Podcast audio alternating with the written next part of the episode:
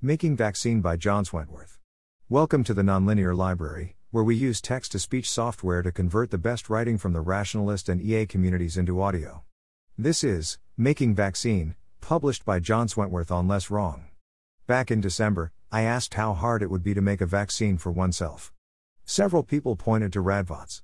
It was a best case scenario, an open source vaccine design, made for self experimenters, dead simple to make with readily available materials well explained reasoning about the design, and with the name of one of the world's more competent biologists, who I already knew of beforehand, stamped on the white paper.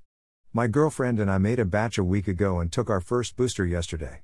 This post talks a bit about the process, a bit about our plan, and a bit about motivations. Bear in mind that we may have made mistakes, if something seems off, leave a comment. The process.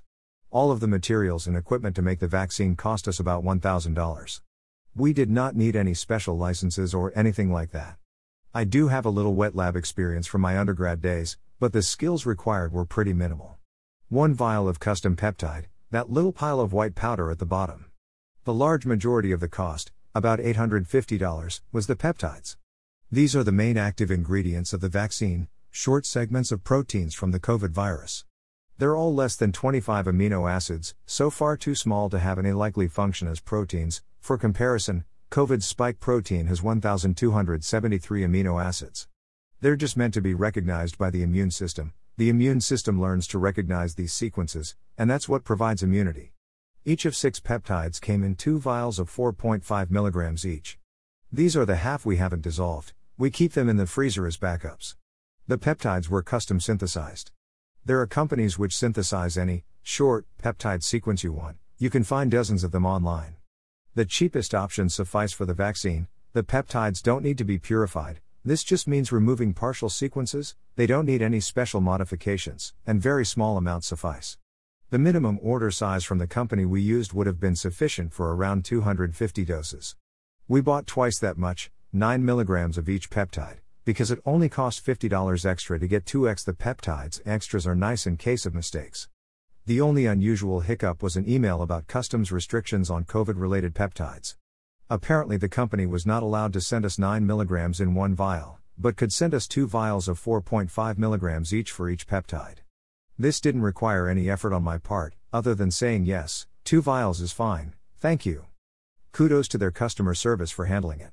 Equipment, stir plate, beakers, microcentrifuge tubes, 10 and 50 milliliters vials, pipette, 0.1 to 1 milliliter range, and pipette tips. It's all available on Amazon. Other materials, these are sold as supplements. We also need such rare and costly ingredients as vinegar and deionized water. Also, all available on Amazon. Besides the peptides, all the other materials and equipment were on Amazon, food grade, in quantities far larger than we are ever likely to use. Peptide synthesis and delivery was the slowest, everything else showed up within three days of ordering, it's Amazon, after all. The actual preparation process involves three main high level steps. Prepare solutions of each component, basically dissolve everything separately, then stick it in the freezer until it's needed. Circularize two of the peptides. Concretely, this means adding a few grains of activated charcoal to the tube and gently shaking it for three hours.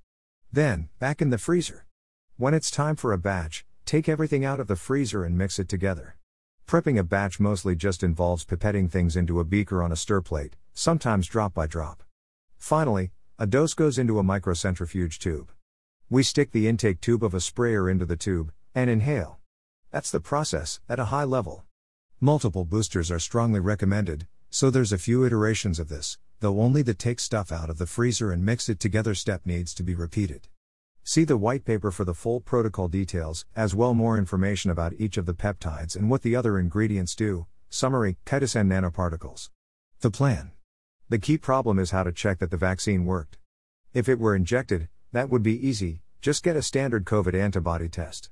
Inhaling makes it a lot harder to hurt yourself, but also complicates testing. The white paper goes into more detail in half a dozen different types of immune response, but the basic issue is that immunity response in the mucus lining, i.e., nose, lung, airway surfaces, can occur independently of response in the bloodstream. Commercial COVID antibody tests generally check a blood draw. In principle, one can run a similar antibody test on a mucus sample, but reasons, so the commercial tests check blood. Side note in many ways, immunity in the mucus lining is better than in the blood, since it blocks infection at the point where it's introduced. This is an advantage of inhaled vaccines over injected. So, why do most commercial vaccines inject? Turns out logistics are a major constraint on commercial vaccine design, and injections are surprisingly easier logistically. One of the major relative advantages of Radvots is that it's intended to be prepared on site shortly before administration, so it can use techniques which work better but don't scale as well. That largely balances out the constraints of readily available materials and simple preparation.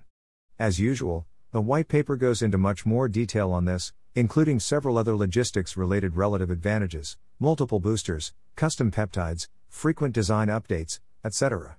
The white paper claims that over 100 researchers have self administered the vaccine so far, but I have not been able to find any data on test results from any of them. The paper says that inhaled vaccine can induce immunity in the blood, but I don't have a quantitative feel for how likely that is, other than the usual assumption that more DACA makes it more likely. Meanwhile, I don't have a convenient way to test for immune response other than the commercial tests. So, the current plan is to search under the street lamp. We'll just use the commercial tests. Both of us got an antibody test before starting the project, and both came back negative. My current model is if the vaccine induces an immune response in the blood, then it almost certainly induces one in the mucous lining, but the reverse does not hold.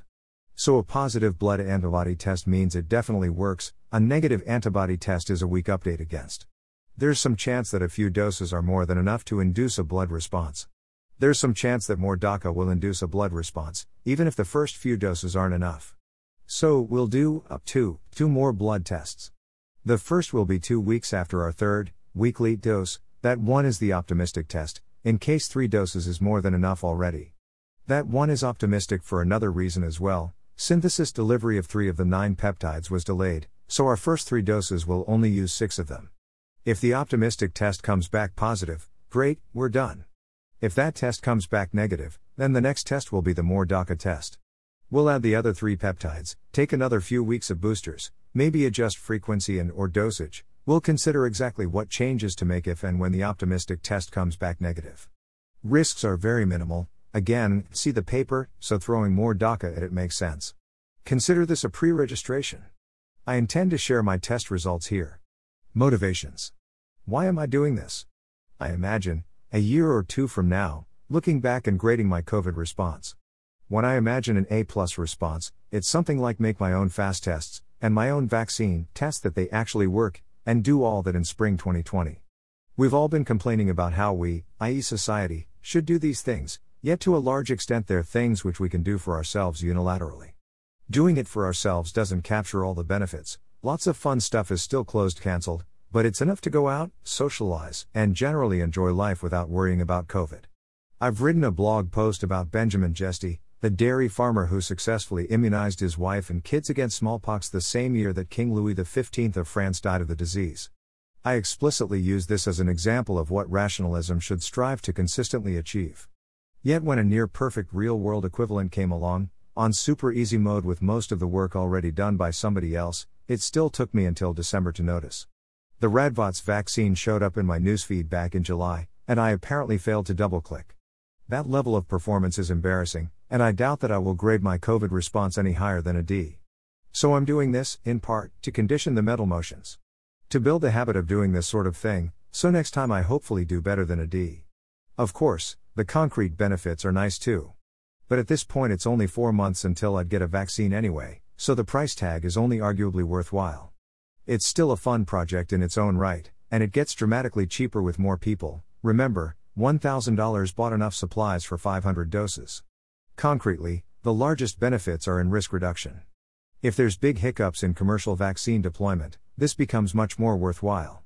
If the South Africa strain turns out to evade commercial vaccines, this becomes much more worthwhile. The Radvots design is frequently updated based on the latest COVID research, so we hopefully wouldn't need to wait around for approval of a new commercial vaccine. Finally, I'm curious whether it will work, or whether we'll be able to tell that it works. It's a data point as to just how often large bills are left sitting on sidewalks just a little ways off the beaten path.